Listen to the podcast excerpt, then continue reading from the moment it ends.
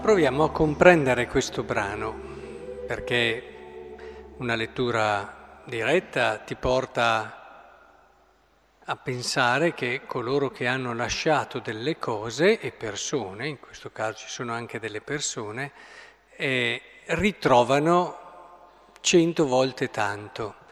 E lo si può dire in senso anche più spirituale, sì, ritrovano relazioni nuove, ritrovano intensità, profondità di vita, eccetera.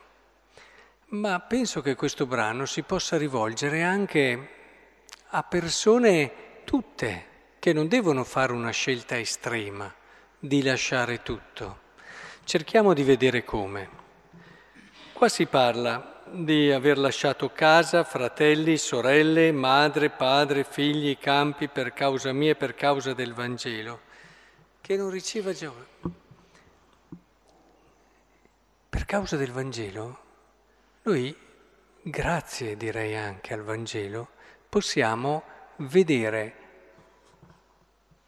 il fratello, la sorella, la madre, il padre, in un modo totalmente nuovo la casa e anche le cose che abbiamo. Il Vangelo ci dà un modo nuovo di vedere questo tipo di relazioni.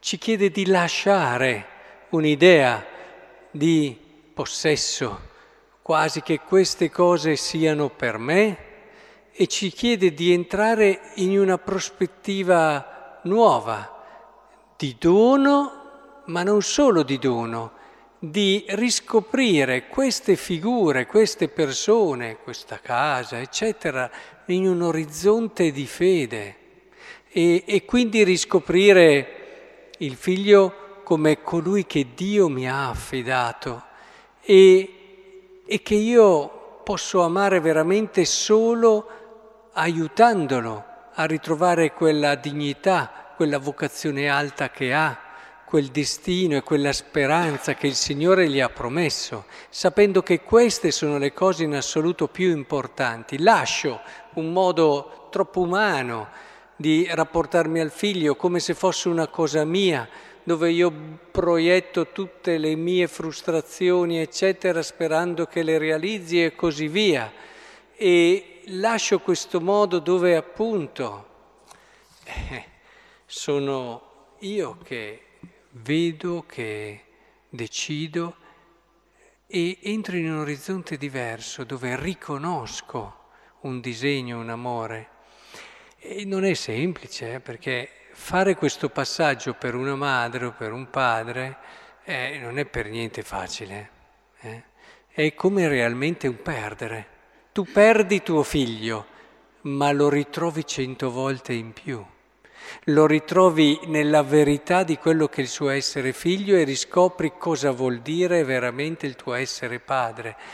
Ma se lo vediamo anche nella relazione di coppia, è lo stesso discorso. Lasci un modo di vivere la tua relazione di coppia riferito a te, dove l'altro lo vedi come la persona che ti dà quelle cose di cui hai bisogno, ti fa compagnia negli anni dell'anzianità e prima ti dona quel supporto, quell'aiuto di cui hai bisogno per affrontare la vita, quella persona che ti completa per tante cose, ma lasci questa visione per entrare in un orizzonte di fede.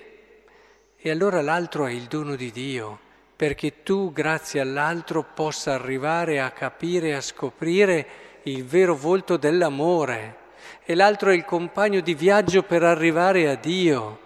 E allora ritrovi il tuo coniuge che ti sembrava di aver perso molto di più.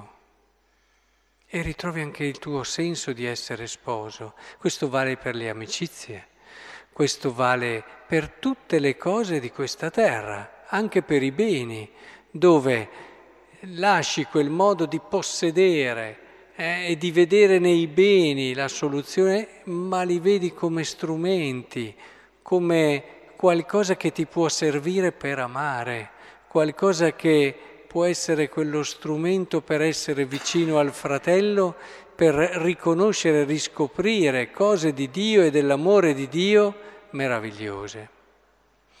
Capite allora come si può intendere questo brano anche per noi, che magari non siamo chiamati a fare delle scelte radicali, ma tutti siamo chiamati oggi, come diocesi ricordiamo Rolando Rivi, eh, eh, si parla di martirio.